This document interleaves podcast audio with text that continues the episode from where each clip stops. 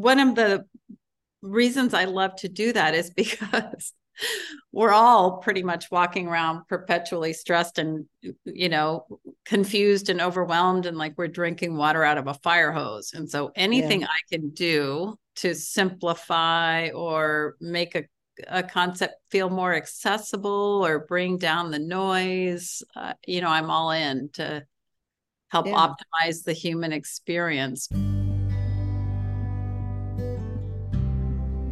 Hello, and welcome to the Connectedness Podcast. Just as you might have guessed, I talk about connection and connectedness on this podcast, our connection with everything in the world around us.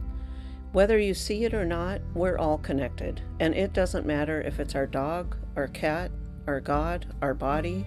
And I'll also talk about some more abstract connections like our career or our land, our community, our emotions, your body. Life is all about connection, so the sooner we recognize that, the sooner we can have an easier, more meaningful life. I will talk about these connections through different lenses, things like synchronicities and coincidences, or just everyday little bits of magic and miracles that we, we usually dismiss. It's really important that we pay attention to all of this so we can live an easier, more meaningful life. So welcome to the show. I'm your host, Karen Cleveland.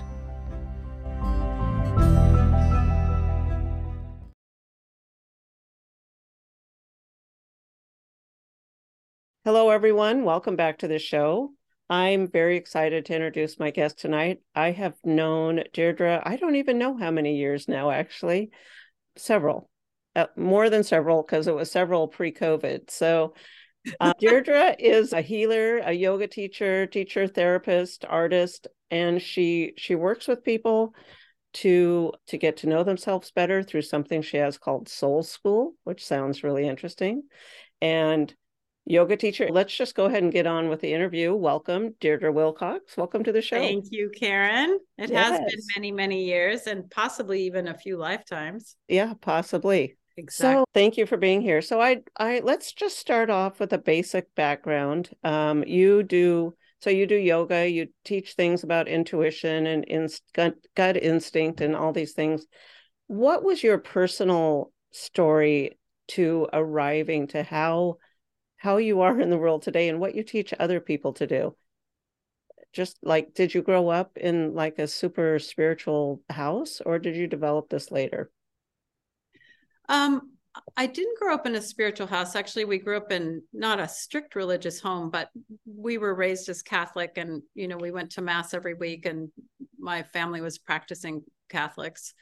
Um, that said, really early on as a little girl, for sure, starting around nine, I remember distinctly sitting in mass one Sunday morning and having this awareness that it wasn't the right place for me, and I wasn't resonating with what was being said. Hmm.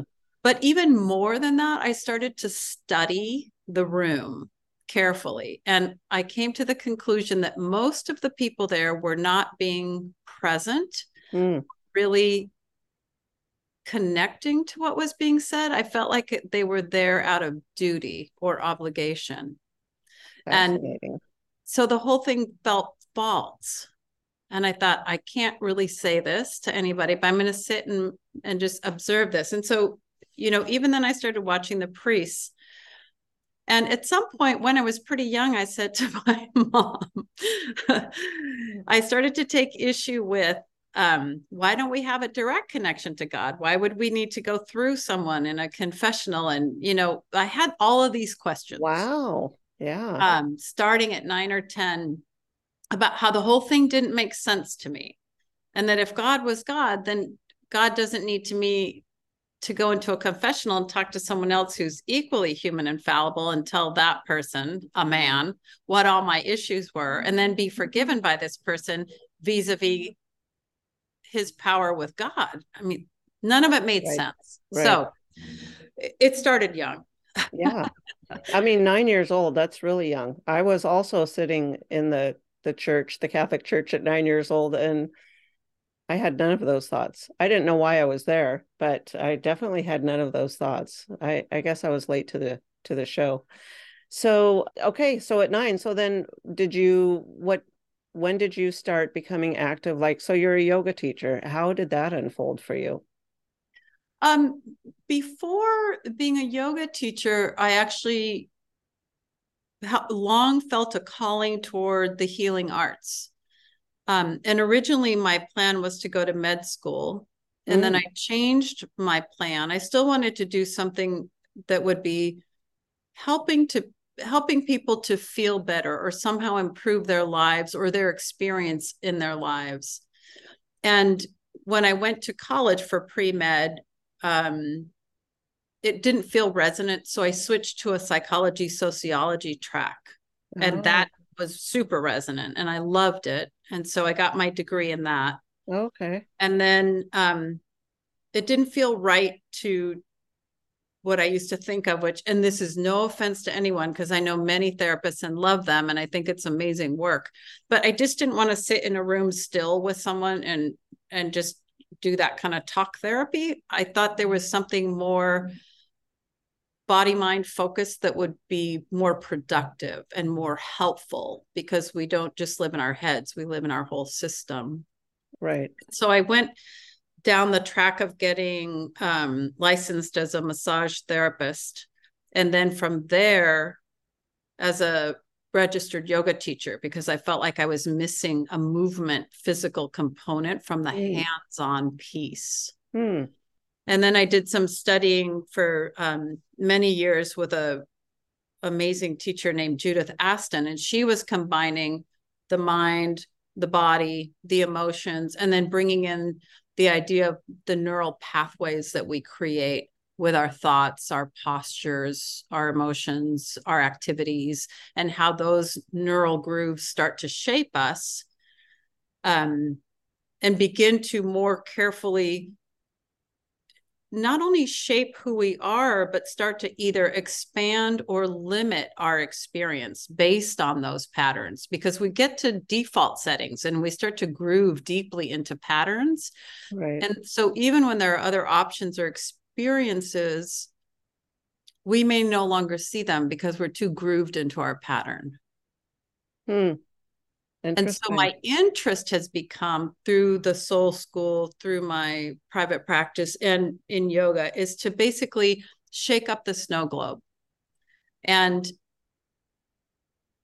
see things from a different vantage point, get to know ourselves in a different way, make friends with our shadows and our inner critic, name our superpowers so they can be used to our advantage, and use those to help with the shadows, so that as we get to know ourselves and we can clearly name and articulate the pieces, we can then see what needs more work, what needs um, expanding, what needs to be brought down a little bit. Like if, for example, you know, when I'm parked in my small space, as I call it, if I get critical or judgmental, that's one of my shadows. So what can I do to work with that so that it's advantageous, meaning I can be really discerning in a room and pick up a lot of details. That's the lighter side. But the darker side is I use that same ability I have to look closely at something, and then I could name what's not working about that. And is that actually really helpful sometimes? So all of our things are on a spectrum. I feel like they're, and they fluctuate depending on how well we're doing emotionally, if we're taking care of ourselves, you know, where we are personally. So we're fluid. So how do we work with this ever-shifting fluid self, even though and without question that we have these core central pieces? So what the core central pieces to me, identifying that who are we as a soul having a human experience, and how can we optimize that experience so that we're living in a more soul aligned way? Mm. And that is my passion. And so I do it in whatever modality I'm working in, or if it's the yoga classroom and um, doing things that aren't always predictable, or encouraging people when they might be going out of their comfort zone. Mm. And I, I will use a lot of teasing or a lot of humor. And I say, you know, you might not be comfortable, but it's called a practice. And this is the wonderful place to explore what you're, to test your nervous system a little bit, to see, you know, do this slightly differently than you're used to doing it, or um, inhabit the pose or the movement without a preconceived notion of what you can or can't do, so that you're not already setting up a limit or a failure before you even start. Hmm. So um, the Soul School is that on steroids, basically. Really? Wow. Well, it sounds like that would be a very long, involved process, you know, finding the soul's alignment. Yeah, it is. It's a lifelong practice. Yeah. Well, yes. But actually, it's not as involved as you might think, um,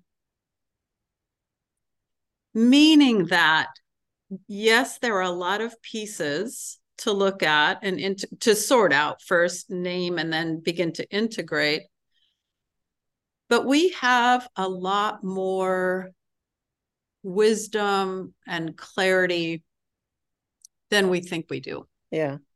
And that's where, for me, the intuition comes in. I think if we can use that internal sense with more confidence and with greater application, then we can cut through a lot of stuff and get to really being who we are with more acceptance and more compassion and fewer apologies. Yeah, that sounds fantastic. So, so you brought in the intuition. How does that unfold for a person if they if they don't know what it is, they don't know how to use it? So how would you like define it, or what would you say it is, and and how a person can use that for themselves? I think one of the places somebody can start is honing that sense that we all do in little, in little, um, how can I say this?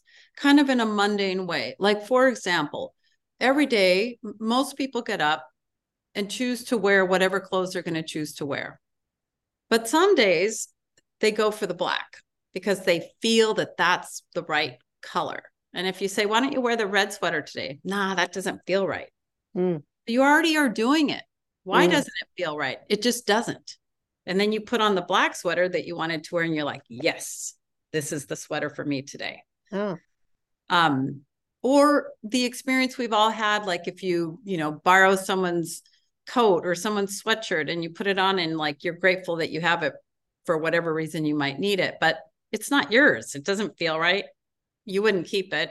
It right. doesn't have your imprint. It's not your color. You just know it doesn't feel right. And so that feeling of it doesn't feel right is the departure point for what is right. So we already can identify that, right? Somebody will say, I feel like eating pizza tonight. Well, why don't we do Chinese? No, I feel like pizza. Yeah.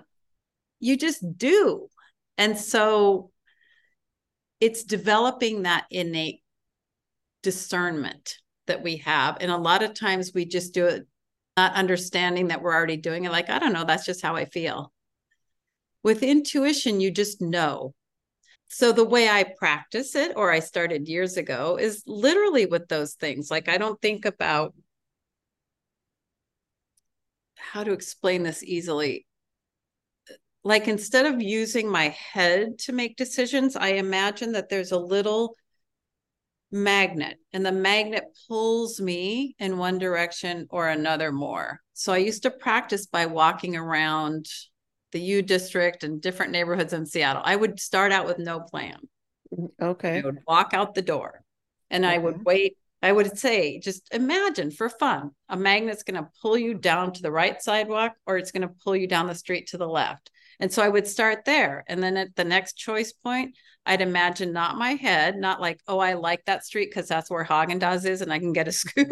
I'd say, I'm just going to be pulled down this way. And I would just keep asking, where's the pull? Where's the pull? And just find my way using the pull. would you have an end idea in mind? Never. Like, never. Okay. No, because that's already compressing it. That's okay. Already putting a structure on it. So that was just practicing. That was just to get my internal sense of being drawn in one direction more than another. Okay.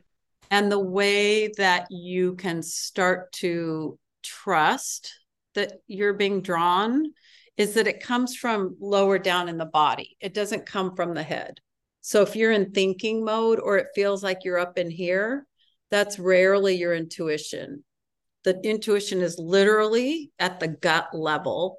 And, you know, as we're beginning to find out, there really is, you know, the microbiome um, is the gut, and you have those gut feelings. And yeah. probably the gut feelings are because there are so many neural connections between brain and gut, between heart and gut, heart and brain. And so right. the gut feeling is a true physiological phenomena. Right, right. So like we came with all of these apps, we just have to activate them, download them and use them. That's right. Hit the activate button. Yeah. So you must have people that say, I can't tell the difference between my, my head and my gut. Do, do you? All the time. Okay. Yeah. And it's hard for us to trust that because we aren't raised to trust it. Right. We don't right. live in a place that encourages it. You know, we, we always say, what do you think? Exactly. And I'm more likely to ask, what's your sense of it? Uh-huh. Because it invites you to come from a different place. Okay. And so when it is coming from your head, there can be a sense of being um, a little bit primed, a little bit activated, a little bit, um, there's more tension. There's more of like a, almost like an amperage that comes from the head. It's questioning. It's not sure. When it comes, if it's coming from your intuition and you have that sense of knowing, always there's a sense of calm. Mm.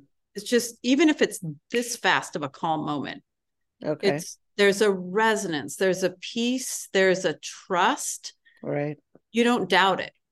Mm-hmm. It's just, in the calm space, you're like, yes, that's the thing. Yeah. The yeah. challenge is we have such a hard time getting to that calm, quiet space that we spin out in our head all the time, spin and spin and spin. So true.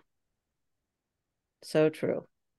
So how would you advise someone that um, says, you know, I got this job offer across the States, you know, I'd have to move twenty hours away. I don't know if I should pack up and move. I don't know what's best. How would you, and they, and they, and they say they can't trust their intuition. They don't know what their intuition is. Um, any ideas or tips on how they might be able to get clear with that? One place to start would just be to go ahead and humor the head and get that off the table. So I would ask the head or the busy mind person to write down all the reasons you want to go. Uh-huh. Write down all the reasons you don't want to go. Just write both of them down. And then once you do that, look at it for a moment. A lot of them are going to be more secondary or superficial than others. So right. circle the top one or two on each side. And then consider if you know, run the line a moment. If you go, there are these wonderful things. And if you don't, there are these losses, but there are also these gains. So there's loss or gain on both. But the gain, is it what you really want? If the job offers you forty thousand dollars more per year, but the The loss is that you're going to be lonely. You're going to be away from your grandma who you love so much and doesn't have much time left on earth. You're not going to be able to stay with the horse that you love. Someone will take care of your horse, but you won't have contact with your horse. Right. You know, those things. Suddenly that forty thousand doesn't seem very important. Right, right. Or it could seem important, but for a limited time. Okay, I'm going to do it for two years. So there's a lot of discernment that happens. And I think the the back and forth is our fear of committing to one or the other. Mm. So in your mind's eye, play it out, commit. I see myself saying, yes, I'm going to take the job. And for the first moment, you feel elated, like, yeah, I made a decision. Seconds later, there's a cascade of anxiety of all the reasons, like you're freaking out that you said yes. Right. Probably not your job. Yeah. Because if right. you commit and say yes, and there's some nervousness, but overall there's more excitement than nervousness, then it's probably the right job. So it's the excitement versus the nervousness that even if you're out of your comfort zone, more of you is pretty psyched to try this new thing than not. And if most of you is really anxious and stressed out about it, and you're kind of talking yourself into it, yeah, but those health benefits, yeah, but that forty thousand, probably right. not. Right. So that, again, though, you're back to the cerebral, yeah, the worrying, and the excitement, the heart, the soul that recognizes this is an amazing opportunity. Let's go for it. Right. What do you like to study as being in the field that you're in? What, what interests you kind of on the outside to further your own personal growth? I have been um, a chronic and obsessed student for so many years. That I've come to a place currently where I really don't want too much input. And I think it might be a pausing place. Uh-huh, um, uh-huh. But I really have done over the top studying and um, retreats and classes and yeah. et cetera, et cetera, et cetera, et cetera, because I'm curious and I love to learn. Right. right. Um, so currently what I'm doing is just being with all that I have learned, and the practice is to be able to speak about it, to work with people, to not keep so much of it inside, because I feel like for years and years I just did it for my own enjoyment, but never broadly shared it or talked about it. I know. So the practice is the application of all that I've learned. That's yeah. my current teaching, is learning to do that, even at, you know, the learning curve of feeling uncomfortable or, you know, thinking people are going to think, God, she sounds like a wackadoo. I know for me, it, it goes in cycles. Yeah. yeah. You know, I, I learn a lot, I learn a lot. And then it's just like, need some time to integrate and to think about it. And, you know, which way am I going to go from here? And actually, I just, I have to ask this question. Have you ever done the Clifton Strengths um, person? Or I don't know if it's not a personality strengths test. Uh-uh. No, because um, it sounds like you might be like me. One of my top five strengths is learner. And what it means is that I like to learn, but then I like to teach people what I learn. So, mm. so it sounds like you like to learn, but then your application of that learning and maybe helping others with it as well.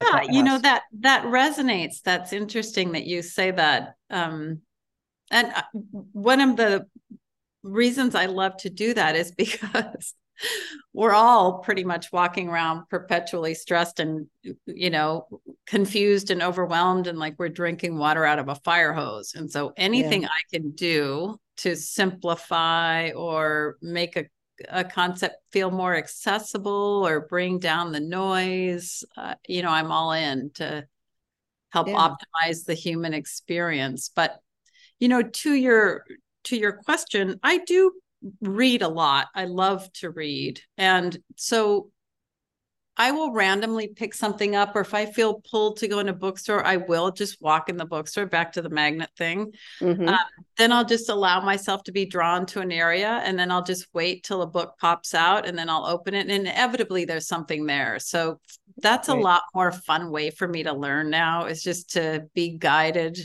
or just to let spontaneity and serendipity get me where I need to be. Yeah. Yeah. I like that, serendipity. So speaking of books, do you think I, have you, you have, have you written a book? You haven't written a book, have you? I have not written a book. But do you have a book in you? Is there something you want to teach people via a book? I have this um, guiding principle in my life oh. that when I hear something three times, I really start to listen then.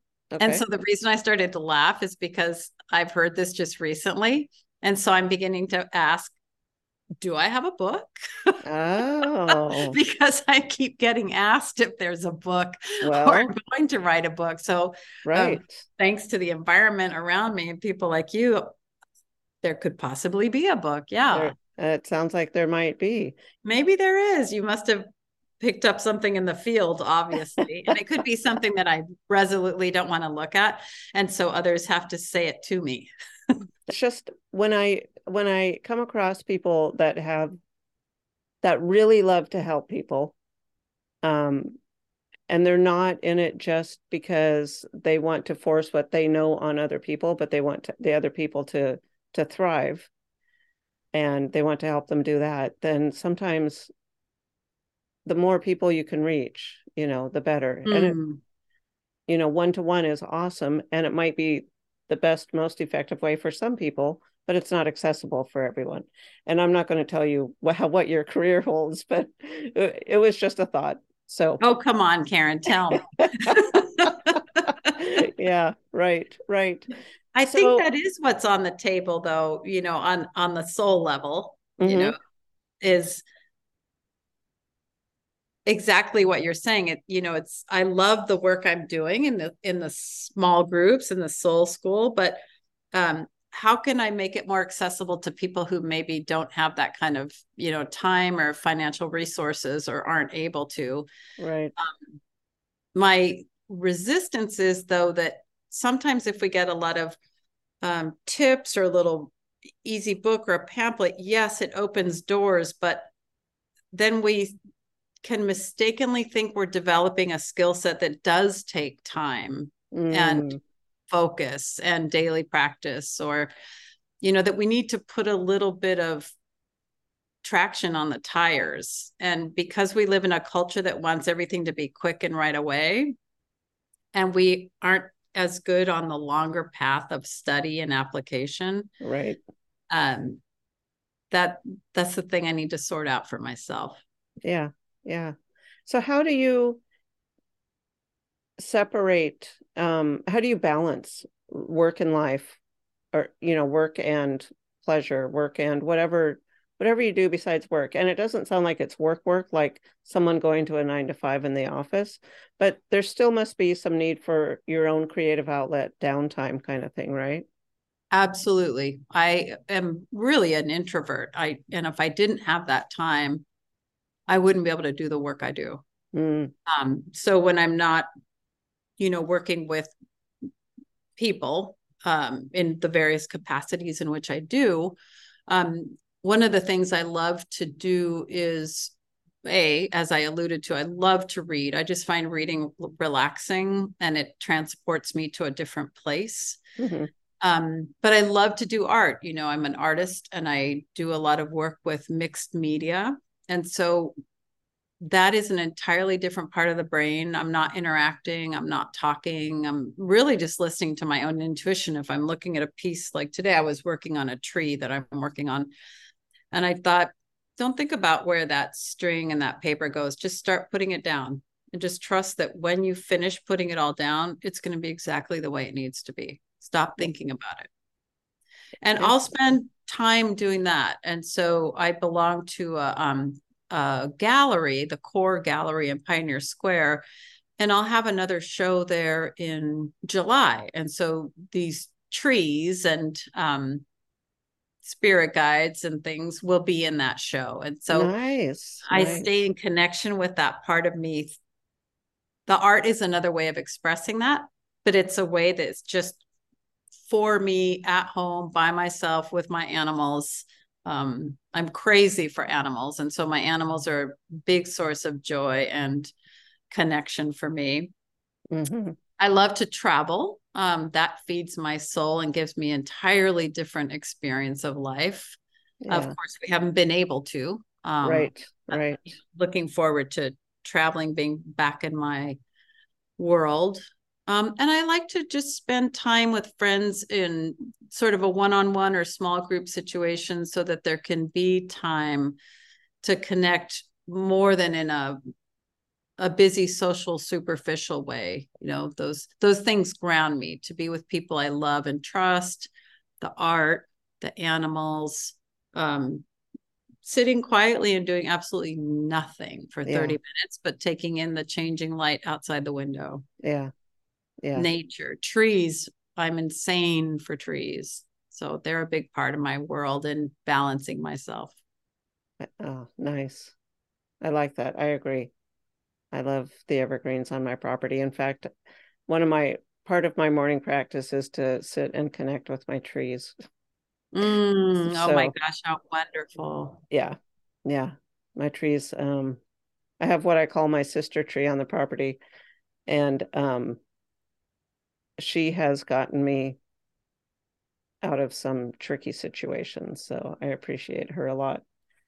And that's that's never been shared with my listeners before. So there you have it. I love that you have a sister tree. What kind of evergreen? Is she a cedar, a sequoia? Cedar. My favorite. Cedar. Yeah, I yeah. have a real kinship to cedar. Yeah, me too.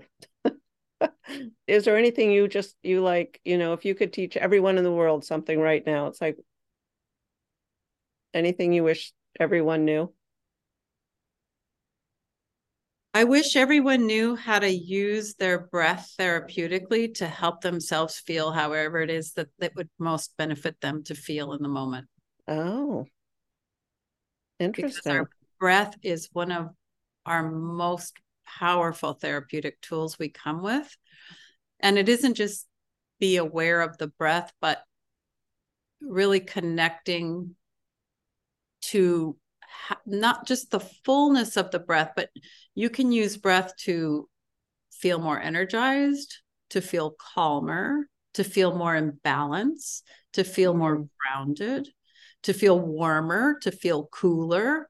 You know, there's the breath has so many um, applications. And if we just got the basic concept down that a longer, more mindful breath and the four parts that we inhale and there's a natural pause there, and we exhale, there's a natural pause there. If we even followed the four parts of the breath cycle consciously for three breaths randomly a couple times a day, it would start to change our picture just that little bit. Really?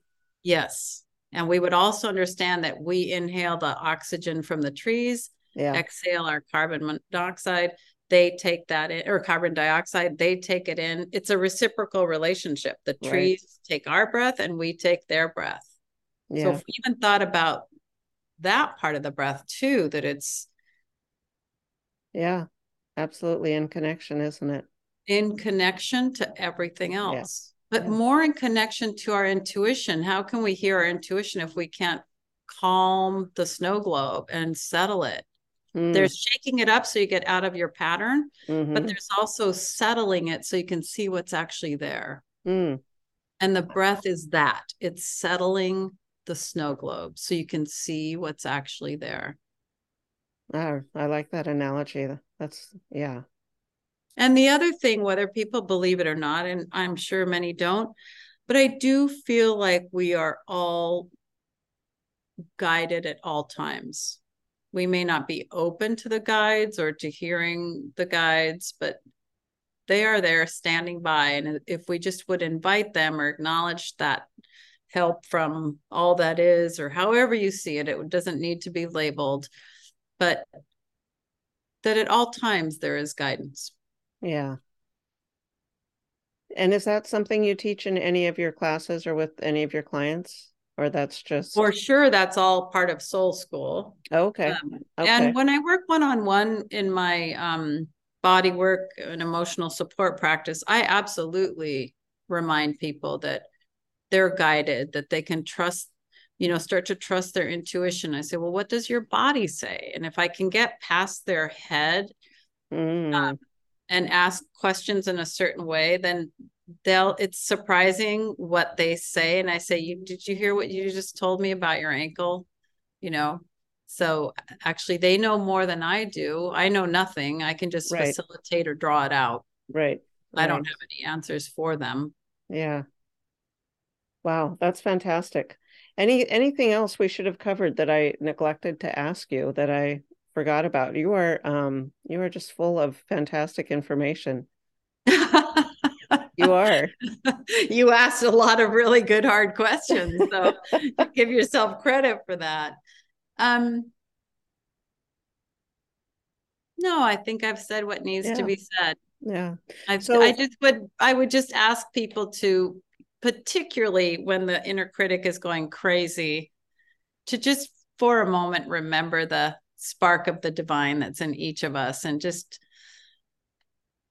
to say to the inner critic, thank you. I've heard from you. I, I, I know what you think, and I'm going to put you on pause. I'm going to redirect to my soul self. Thank you. Because we all have that critic raging so much of the time. And that also is interferes with our intuition, our yeah. capacity to feel guided. We're so not worth to be guided, right? Who would so want to guide us? We're such a mess. So true. So true. So for the listeners that are curious about working with you, what are you, do you only work locally, or do you work online at all? And why don't you tell people where in the world you are and how they can find you online? Well, in the on the planet at the moment, I'm in Seattle, and um, online they can find me at my name, Deirdre Wilcox dot com. Um, and there is some information about, I run a, um, a class called Quiet Mind on Friday mornings. It's thirty minutes of breath and meditation. Each one is different each week. Anyone can join from anywhere. It's a Zoom class. Okay. The link is there. Um, it tells where I teach yoga classes in Seattle proper. Um, although there's a men's class yoga just for men that's online. Okay. Um, that anyone can join from anywhere at any time. And then the private sessions, of course, would only be able to happen in Seattle. But what I do for people that aren't in Seattle is people either call or we do a Zoom Um, in terms of problem solving something for them. It could be a physical issue. It could be just wanting a safe sounding board to f- start to figure out some pieces to put in place.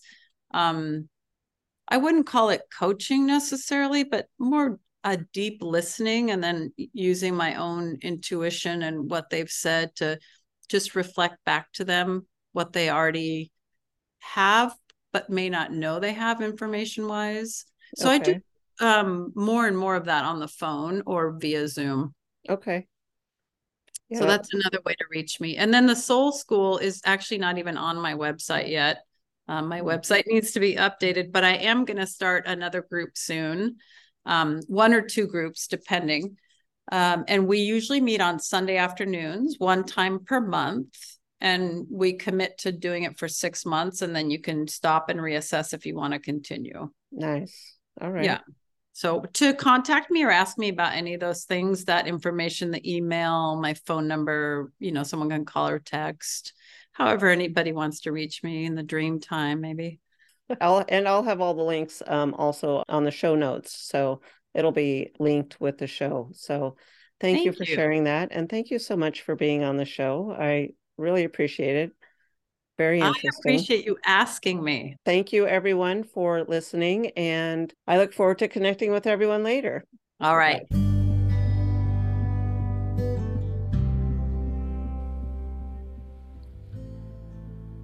If you enjoyed the show, don't forget to head over to Rev Karen Podcast dot com. That's R E V K A R E N podcast dot com.